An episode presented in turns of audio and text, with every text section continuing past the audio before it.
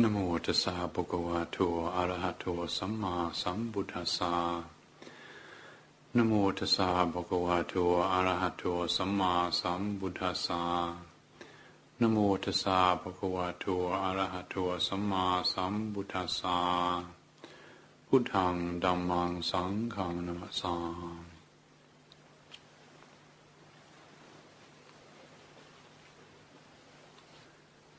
Okay, well, lovely to have all the family here. Um, that's that's what it feels like. I mean, some of us see each other on a pretty regular basis on Sunday nights, but um, um, also quite a few of us once a year, or something like that. It's great to see everybody.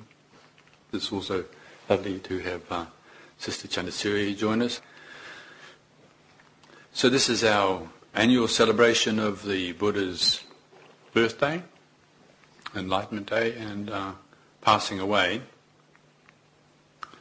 the Vaisakha Puja, as it's traditionally called. And there is, of course, a lot for the Asian community uh, associated with this. It's a tradition that they were brought up in. It's kind of like it's not really like Christmas because it doesn't have quite the same feeling. If you're out in Asia and it's Waisak, it's not like Christmas, but it's got something of that degree of, of importance to it. It's, it's the big annual celebration. And of course, for most of us, uh, we weren't brought up with that. Um, we've embraced this path of practice because there's some personal relevance to us. And we choose to observe these festivals like Vesak and Magha Puja and Katina and these things and these traditions because they are part of, of what we've inherited. And I think uh, myself, there is some uh, considerable skill in, in honouring what we've inherited, uh, to bring these things into our, the context of our society and, and see what there is there that is relevant, what, what works for us. And certainly, certainly what works for me and what I encourage, and what I would encourage is um, in this occasion of the, the full moon of May, to stop and to, to really reflect on, on what the birth of the Buddha means. The Buddha was born into this world, and the Buddha was enlightened, and the Buddha, like human beings, died. And um, I think what I'd like to share today is is something to do with how I apply this as a as a as a uh, contemplation. I mean, yes, the ritual of coming together as a family. It's always nice to see you and to have food together and meet up and talk about things and so on. That's good. Um, but the form of Wesak, you know, the, the full moon and, and even the, the form of of, of Buddhism, I think it's important that we keep remembering that the form is only the packaging. And the form, is the convention, has got its place, but it's not really the point. Uh, and, and as with any form or any tradition, any practice, we can make the mistake of, of uh, falling for overemphasizing the form, what we can see, what we can hear, what we can smell, what we can taste, what we can touch. Uh, but all of the things that we can see, hear, smell, taste, and touch are all basically transitory, insecure, uh, impermanent, and basically bound to let us down. So even Buddhism, for that matter, as a convention, is guaranteed to let us down. Uh, Ajahn Chandasiri and I were just talking about a new book that's been published which talks about many of the faults of Buddhism. There's more and more of them coming out now. Now Buddhism's getting more popular. There's more anti-Buddhist books coming out. The, the shadow side of the Dalai Lama, what do you want to? it was in German. It's not translated yet. So. Was that written by the Chinese government? Um, to tell you the truth, I didn't pay a lot of attention to the author.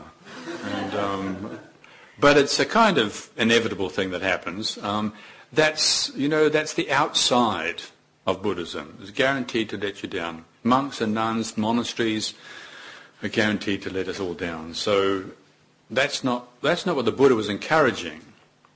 In fact, there's an interesting there's an interesting uh, story in the scriptures, an occasion where one of the Buddha's disciples, Vakkali, who was full of love and devotion for the Lord and used to just sit there and gaze at him because apparently he was very beautiful and uh, very inspiring just to look at. And I think you make kind of all these movie stars look absolute rubbish. You know, apparently the Buddha was right up there. You know, I mean David Beckham would just be a, a complete wally compared to to the, to the Lord. You know, well, I know a lot of people who've got David Beckham up on their wall. A lot, of, a lot of Buddhist women. I mean, he's kind of, you know, as far as human beings go, he's a pretty good-looking fellow. Well, apparently the Buddha was much better than that, and he was radiant. And Vakkali, anyway, used to just sit there and admire the Buddha's form until one day the Buddha must have got tired of it and told him off and, and rebuked him and said, Vakkali, you're looking at the wrong thing. Uh, you're looking at the outside. That, that's not what this is about. Okay, there may be something beautiful there. Uh, the Buddha's teachings may be impressive. Uh, when you first meet monks and nuns, they can be inspiring. but after a while, you know, it all wears off. and what are we left with? That's the thing. I think that's, and this is one of the wonderful things. This is why I personally have always felt totally safe with this teaching. The form is not the point. Yes, the form is to be respected. Yes, Vesak, the form, and, and Buddhanussati, reflection on the qualities of the Buddha as a teacher. The Buddha himself encouraged these things, but that's not really the point. And like, in fact, just now we were chanting in the Mahamangala Sutta, Pujaja Pujaniyanang, honouring that which is worthy of honour, is the greatest blessing, So we're encouraged to actually use our discernment to, to look in and not just not just uh, take the outer forms, the outer traditions, and fun as it may well be to get together and so on. Uh, that's not really the essence. The essence is what? What is the essence? And when we when we um, when we talk about celebrating the birth of the Buddha, for me, when I when I think about it, I have been thinking about it the last few days. Celebrating the birth of the Buddha for me is got a lot more to do with actually remembering and cultivating that which Buddhism's all about, which is awareness itself. That when, in the moment of awareness, in the moment of real awareness, in the moment of truth discerning awareness, in the moment of mature awareness, that's what we're looking for, isn't it? When we, you know, we're not Buddhists because of something that happened in India 2,500 years ago. You know, that's gone. That's that's history. We can read about it, and it might be you know, interesting and so on. But what makes it relevant? What makes it relevant is when we can experience something, and what we experience is this possibility, surely, of being able to generate a quality of experience that makes a difference. We can we can we can do something about it. In other words, we can we can work on this. We can cultivate this, and and uh, and I think this is what uh, honouring the birth of the Buddha is about. For me, this is you know, and every moment of the arising of awareness to really appreciate this is the Buddha. This is the Buddha. This is what the point of, of Buddha's teaching is about: is to remind us that there is this possibility. All the suffering that there is in the world, internal and external. I mean I'm sure everybody's got their own experience of personal disappointments, frustrations, despairs, anxieties, worries, resentments. And then that's just the inner ones, and then you can look outwardly and you can see the wars, the injustice, the, the uh, things that are going on around us, the, again, the disappointments. The, and uh, is it possible to live in the midst of all this and find freedom. Well, that was what the Buddha's life was about. You know, when he went off in his pursuit of enlightenment at the age of 29, he had this great doubt and what's it all about? And so something within him gave rise to this great, this great faith or hope or trust or conviction that yes, there is something you can do about this. Yeah. There is something we can do. There is some point in cultivating the mind. This is not, we're not victims. The Buddha did not suffer from a victim consciousness. He, he, he engaged in the, in the suspicion that there is something we can do about this. And, And so he set off on his path of practice, not just for his own sake, but also out of compassion for everybody else, to realize what it is that we as human beings can do about our predicament of being in the midst of all this difficulty. Yes, the joys and happiness and pleasure there is of life, uh, but a lot of it is so fleeting. Is there a joy, is there a happiness which is not fleeting? And that inspired the Buddha on his path, and thankfully he realized it, and he taught about it. And so when I think about the birth of the Buddha, I think about how, what, how and what I can do, where and when I can do that which the Buddha was asking us to do, which is, is to bring a quality of attention to this moment, to what's happening now, whereby we're not defined by merely the sensations or the content of our experience. Whether it's agreeable or disagreeable, we're not limited by that.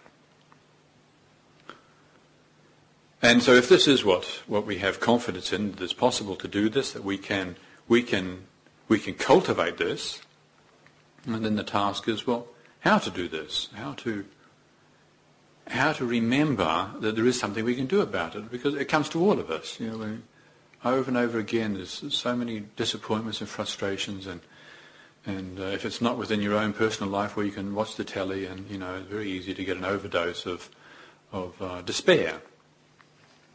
And we don't want to close our eyes to it. We don't want to be ignorant of what's going on around it, but we also don't want to be limited by it. No. And so I, uh, I find this a very inspiring contemplation.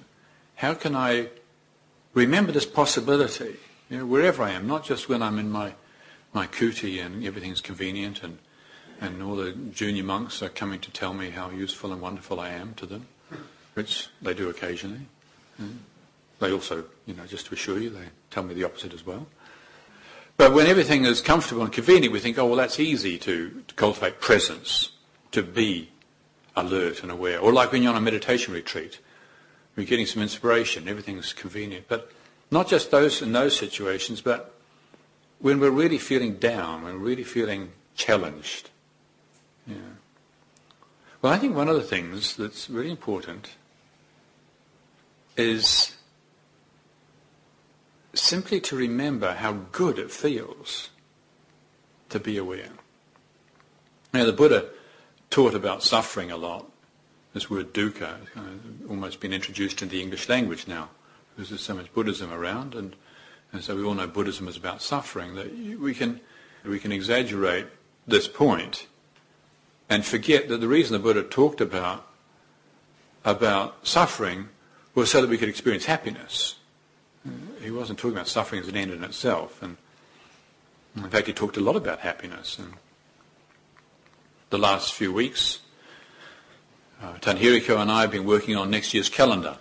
You, you probably don't realize this, but the, the calendar has to be worked on you know, over a year in advance because you know, it takes a lot to get it together. And, and I usually do the easy bit, which is get the pictures, and then he does the other bit, which is get the quotes.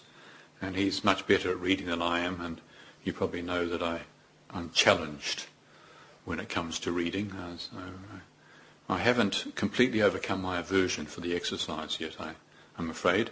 Uh, so anyway, I'm very grateful that Tanhiriko each year for the last few years has helped out with this. And so he comes to me with a whole selection of inspiring quotes and then between us we agree on matching these up to the pictures and hoping that through the year you're going to have these inspiring things on your wall and you're going to read them regularly and absorb it and be inspired and encouraged. And anyway, we've just, uh, we just pretty well finished this just now and sent it off to the typesetter and so on. And, and one of the verses there, it was uh, February uh, Ajahn Jayasaro, Ajahn Yanara, Dhammo, and Ajahn Pasanno, all smiley and happy. And there's a verse there from the Dhammapada, verse number 331. And, uh, and it says, um, happiness arises from timely company of friends. This is true. Happiness arises from fewness of needs, which is obviously true. I mean, if you're always wanting, wanting, wanting, that's Pretty tedious, isn't it? So to be contented. Happiness arises from having accumulated virtue at life's end. You know, to die feeling contented. To be approaching death with contentment is beautiful. Happiness. And then the last line, happiness arises from seeing through suffering. That happiness arises from seeing through suffering. We tend to see suffering, don't we? I mean, I, I, I still tend to see suffering. If I'm suffering, it's very easy to take it as some sort of an indictment against myself. Because I'm suffering, I'm failing. Well, that, that, wasn't, that wasn't the way the Buddha presented it. Uh, suffering is to be understood. Suffering is to be received. Suffering is to be seen. And if we can see suffering and then see through suffering, well, that's happiness. That's real happiness. And that's, that's the work of awareness. That's, that's when the Buddha is being the Buddha. When the Buddha is being the Buddha, when the Buddha is born, then the Buddha sees suffering and sees through suffering. And then there's happiness. And uh, to remember that, for me, that's what honouring that which is worthy of honour, that's what's celebrating the birth of the Buddha, is in any moment, in any moment when suffering arises and we don't just default to our habits of splitting off into some sort of weird realm where we're only kind of virtually human and thinking about it's their fault or it's my fault or it's my mother's fault or it's, it's the moon in Aries or something or other. As in Chandasiri and I were. She's a great astrologer. She was a great astrologer. She, sorry, sister. She's embarrassed if I say she's a great astrologer. She was a great astrologer, and we sometimes consult on these things, taking it very lightly, of course. But, um, you know, people do. They say, oh, it's my moon in Aries. If only my moon wasn't in Aries, I wouldn't be suffering. Or, or if my mother, you know, or if my brother, or if my husband, or if my wife, or my children, or, or the abbot, or the junior monks. Not to mention the Anagarika. you know, that's what we do. That's what we do when the Buddha's not being the Buddha. When the Buddha's not being the Buddha, then there's this kind of virtual human being goes off into this kind of virtual realm. You know. But when the Buddha's being the Buddha, when awareness is doing what awareness can do, it's here. It's in the body. It's a whole body mind that's being present with this. Okay, so there's suffering. That's part of the package. You know. It's like saying salt shouldn't be salty. I mean, salt is salty. You know, life is like this. There is difficulties. But they don't have to be problems. They're only problems if the Buddha forgets to be the Buddha. Well, the Buddha never forgets to be the Buddha, but of course we forget that. We forget to be the Buddha. We forget to understand what the Buddha was pointing to, which is this possibility.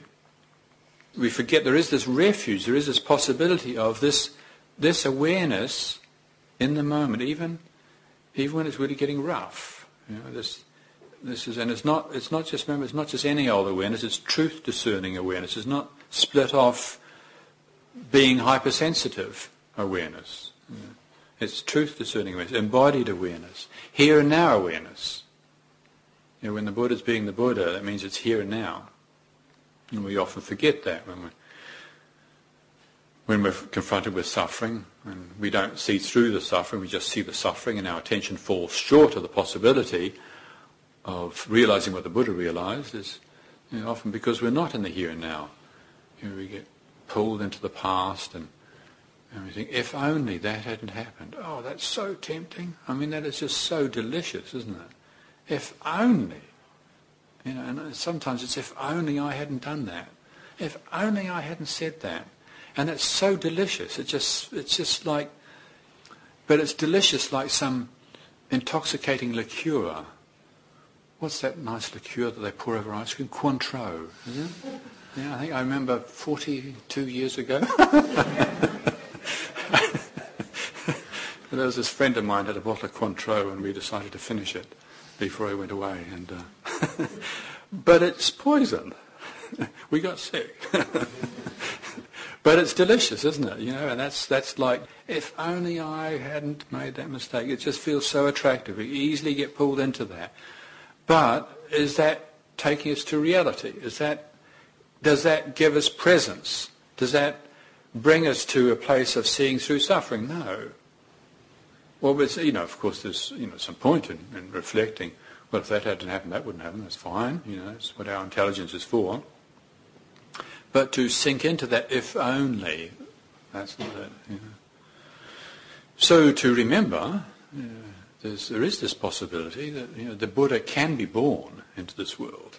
And that's important. And, and to cultivate this truth discerning awareness, not just any old awareness. If we have any old awareness, we can, we can misread all sorts of things. We get loads of information. Our senses are picking up all sorts of things and And our brains, fabulous brains that we've all got, they're amazing things, our human brains. is this fascinating potential that we've got.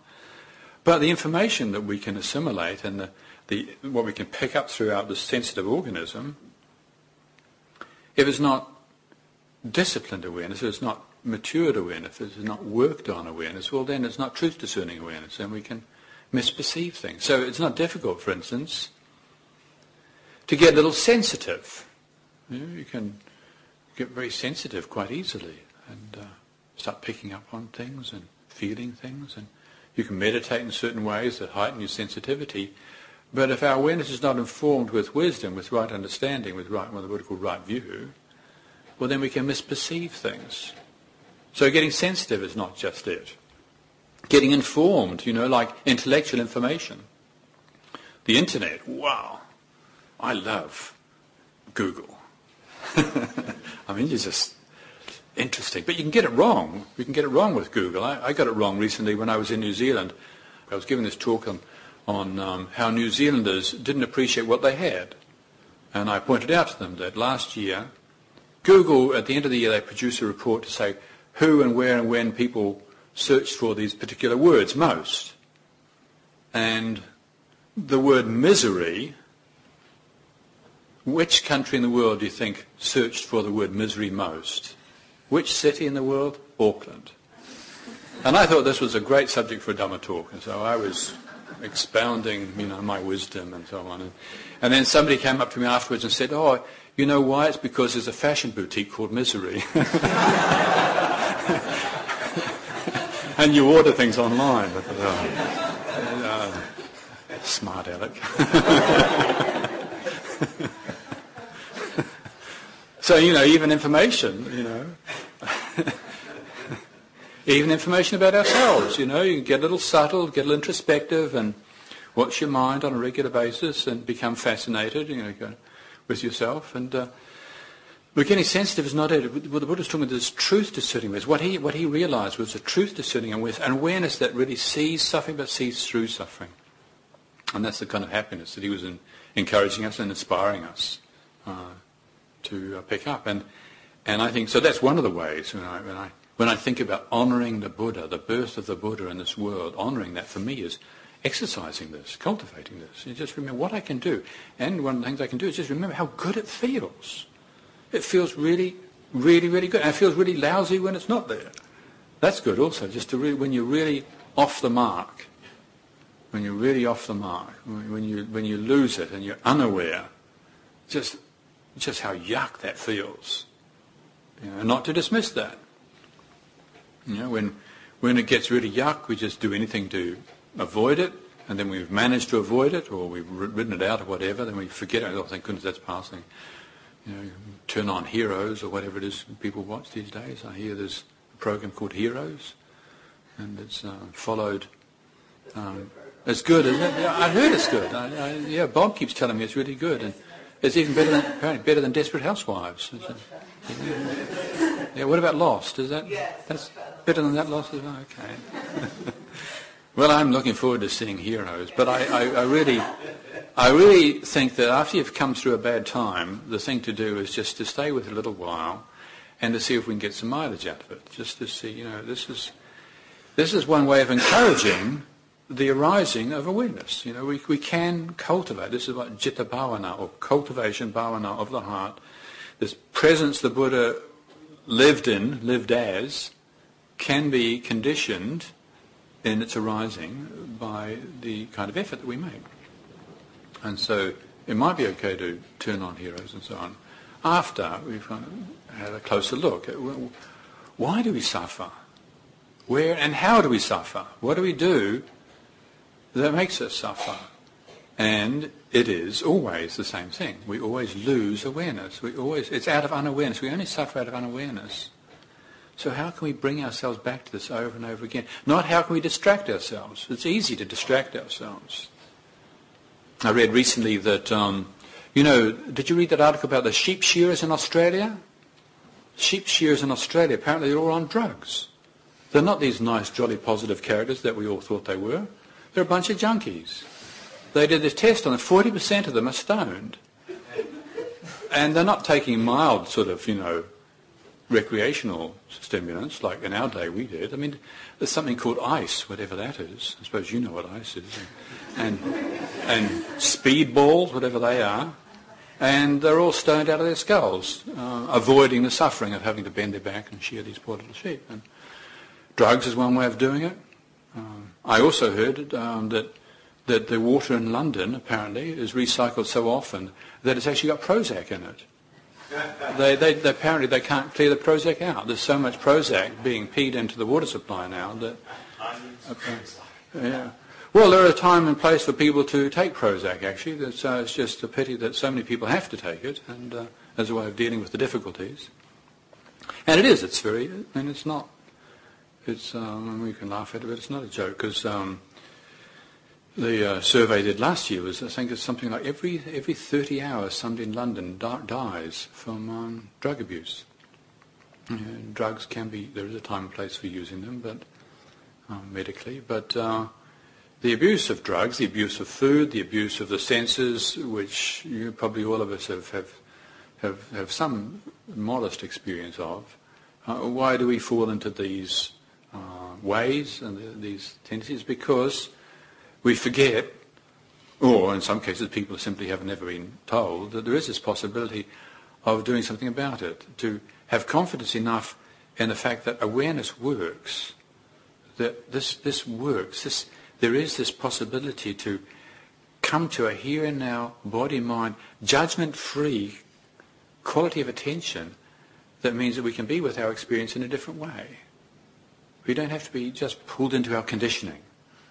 Yeah conditioned to have these reactions. We have our reactions, we can get very judgmental of our reactions, but if we can just stop and reflect in a truth discerning way, like the Buddha encourages, this is all conditioned. This is all conditioned. All the stuff, all of our reactions. Some of you probably heard me talk about what happened when I was going for a soak in the thermal hot springs in New Zealand a few months ago when I was home visiting people. I my friend and attendant, uh, Richard, was with me, and, and we went to this old thermal hot pool that I knew very well from when I was a teenager, and they used to have private pools. I didn't want to go in the public pool. It kind of looked a bit weird, this kind of holy man going to soak in a public pool. And so thought, well, you know, my limbs would appreciate a little soak in the hot pool, but as long as it's private. So Richard went in and asked the nice lady at the desk. Well, we thought she was nice, but anyway, went and asked this lady in the desk, said, um, Richard said, oh, do you still have private pools? I've got a, I've got a monk who would like to uh, soak in one of your private pools. And she says, yeah, we got private pools, but I got no time for monks at all. They're a complete waste of space. well, I'm pleased you think that's funny. I was shocked. I mean, I was just busy encouraging Richard to appreciate New Zealand hospitality. And here was this woman saying I've got no time for them, they're a complete waste of space. And um, when Richard first told me this, I did actually think he was joking, but then I was walking down, he said, no, no, it's real. And I got a little, hmm, I got a little, had a little reaction. And um, so the first um, 10 minutes or so, soaking on my own in this beautiful hot pool, I was distracted with unawareness. I was distracted with unawareness. That's what was happening. And I was not really soaking up the minerals and, and appreciating what was being offered fully. But, you know, I, I, did, I was on the right track and I just sat there on the nice submerged bench and, you know, really did what I do and um, meditating and, and, you know, then it does what it does. It just, meditation works. It takes you, you know, if we're doing it rightly, it takes you to another place where there's a shift. And for me, in that moment, it was, it was, I was so grateful for that little encouragement. I didn't realize that I was dwelling on these negative thoughts. I was, I was basically preparing a little speech I was going to offer to this lady on the way out. I was, I was going to offer a reflection. Have you got a problem with me? Well, when's the last time you met a monk anyway? and I, was, I spent quite a while preparing this little speech, but I was also coming coming back to practice. I was doing what, you know, the Buddha said to do. And then wonderfully, it dissolved. I was very present and, and it was very beautiful. And there was so much gratitude. I just, and I noticed instantly It wasn't, I didn't have to think up this. It just instantly, my mind just thought, what can I say nice to this woman on the way out? Just because, you know, she probably not having a good day or something. And I, there's not, I, no malice, no wish to get my own back, no wish to anything at all other than just the heart, when we're present, wants to share that which is beautiful in life. This is not. This is, when the Buddha is born in the world, this is what happens. And if when these things, these little moments happen, we can remember them, consciously say, all right, this is what happens. This is, this is what happens. You lose awareness, this is what happens. When you, we make the kind of effort that gives rise to awareness, this is what happens. To be conscious of this. And for me, as I said, this is, uh, this is really honouring, celebrating the birth of the Buddha in the world.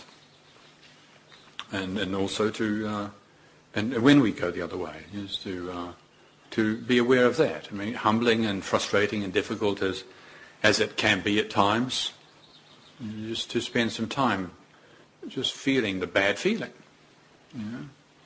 Um, some of you might have come across a book that I find very inspiring that I'm not sure I remember the name of now, uh, Jacques Lusseyran. And there was light, then there was light, and there was light.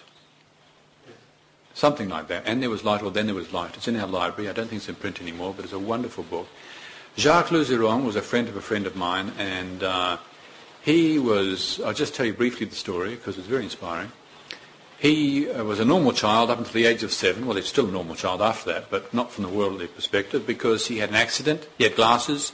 Glass went into his eye, and lost his sight completely at the age of seven. For his parents and family, of course, it was a total disaster.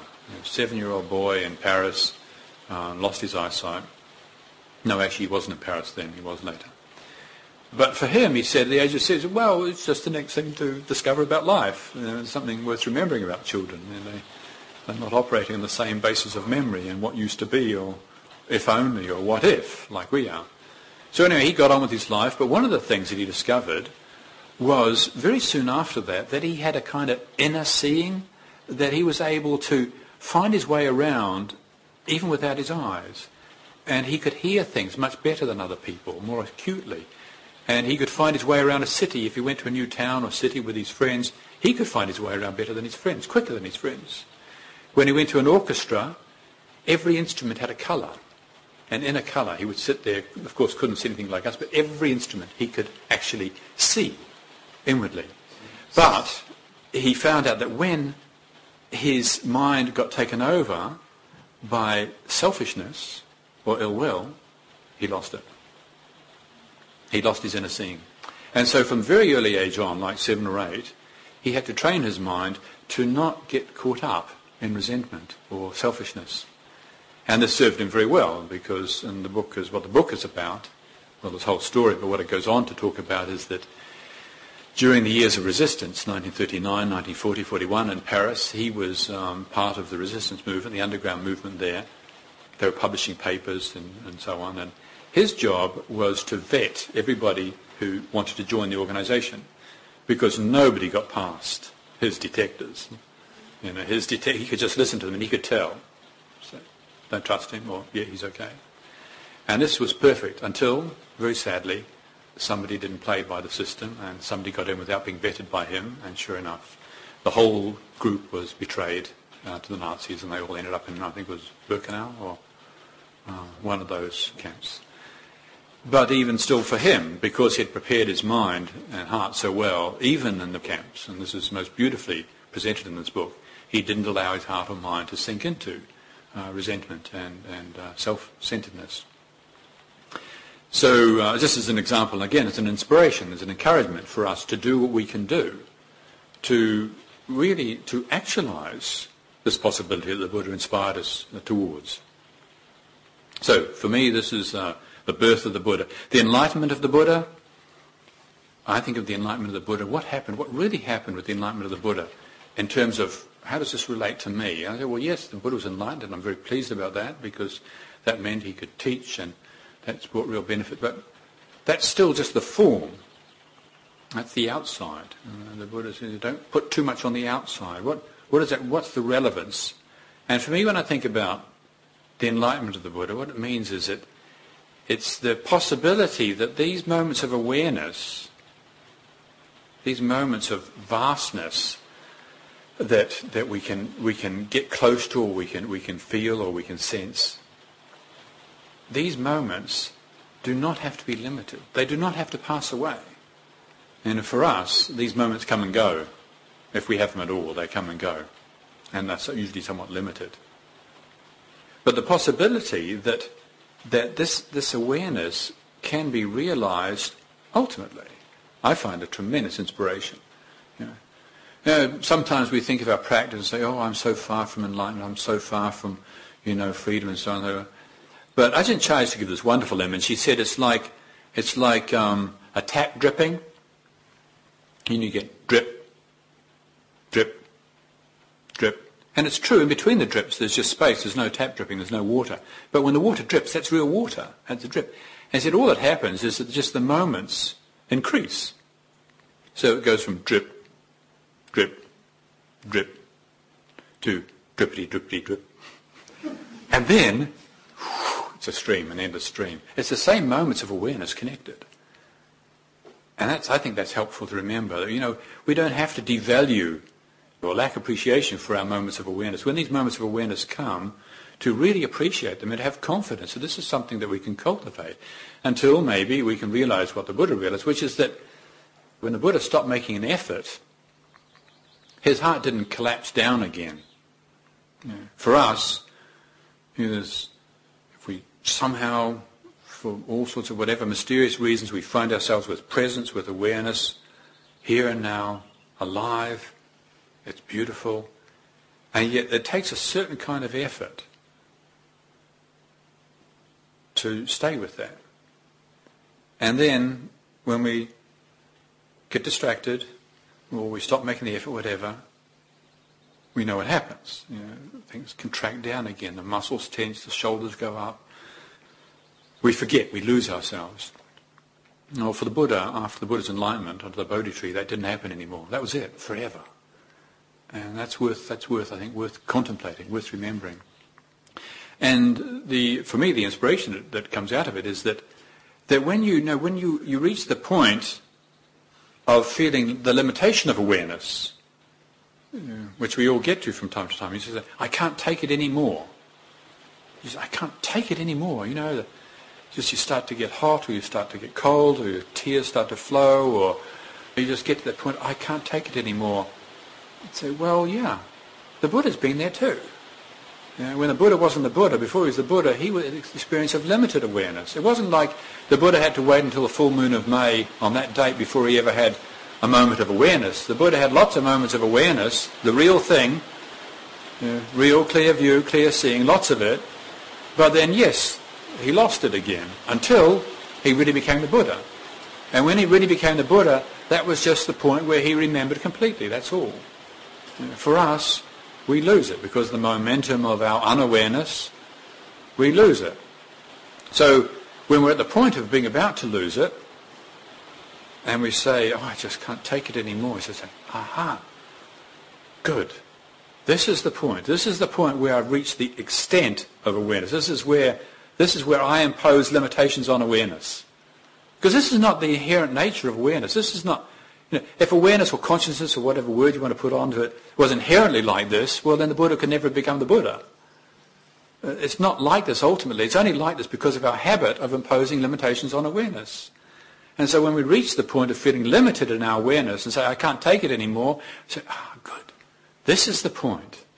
This is the point where we can move a little closer to enlightenment. Yeah. And if we can remember this, then at that time, instead of, instead of whatever the pain is or whatever the energy is that we can't contain anymore, leaking out, or maybe shooting out, depending on what, we're doing, how heedless we're being with our speech or action. Yeah. We just take a deep breath and create a lot more space and see if we can't just hold it a little bit longer. And what comes out of that, if we can remember that, if we can remember that, well then we realize we can do something about it. Again, awareness works. This really works. In that moment, we can realize that, okay, at that time there was the impression, I can't take it anymore. We just realized we could. And even this feeling of I, this inherently limited I, is not what it looks like. You know, that's why the Buddha gave the teaching on anatta after his enlightenment. He went and said, don't believe in the way this I appears to be. This I appears so solid and so permanent. From the perspective of his edgeless, vast awareness, he realized that this I is a speck of dust floating through empty space. Yeah. Yeah. A conditioned speck of dust coming and going. That's all it is. It's not the way it appears to be. And then, third aspect for our, our Wesak celebration is the uh, passing away, honouring the occasion of the passing away of the Buddha. Uh, when I think about that, and uh, you know, what? How does this really apply to me? I mean, I can't say I celebrate the death of the Buddha. I, I wish the Buddha didn't die. It'd be nice to have met the Buddha. So I can't say I'm celebrating the death of the Buddha, honouring the death of the Buddha, or finding relevance. What is this? You know, like contemplating in this way, just in trying to apply these teachings in a way that is more than just believing what other people say, but really internalizing it. And so anyway, what comes up for me when I think about the death of the Buddha, well, there's two things. And I think maybe the first thing is gratitude. I just, I just think back. Before, before I had this practice perspective on life, it was really difficult. I mean, I, I really, you know, I wasn't having a good time when I was 17. And if it had gone on like that, I dread to think what would have happened. So I'm just, I'm hugely grateful. And, and, and being a monk, being able to, being able to live this life, I mean, you've got no idea how horrible it is being a monk. You, I mean, you know, there's no point in me even bothering to try and tell you. It's just, I mean, it's just unbelievably difficult, unpleasant experience. But, do you agree, sister? I mean, it's, uh, she's so discreet. But I still have enormous gratitude and, and just huge gratitude for this opportunity. And so I think for me, that's when I think of the death of the Buddha, that's what comes up. It's just to just to feel grateful, and and that gratitude. You know what gratitude does? One of the interesting things about gratitude is it makes you susceptible. Gratitude makes us susceptible. It makes the heart soft, and and malleable, and you know it accords with Dhamma you know, one of the reasons why, you know, we, we sometimes have difficulty really reaping the benefit of all our practices that we're in too much of a hurry to get insight. We're too greedy, too selfish, and, and we bypass some of the simple stages, just like generosity and gratitude and, and these things. You know, just to to really enjoy gratitude when it arises in the heart, and and gratitude for the Buddha, gratitude for the Dhamma, gratitude for the Sangha, for the teachers that have shown us the way. Gratitude for those in our life that have supported us. You know, that's why every, every Sunday night um, here we, we chant the Anumodana after puja because it's the largest gathering of lay people that we have here every week and, and we're so grateful that people support this place. And often people way of supporting this monastery is by making a standing order, which we never see.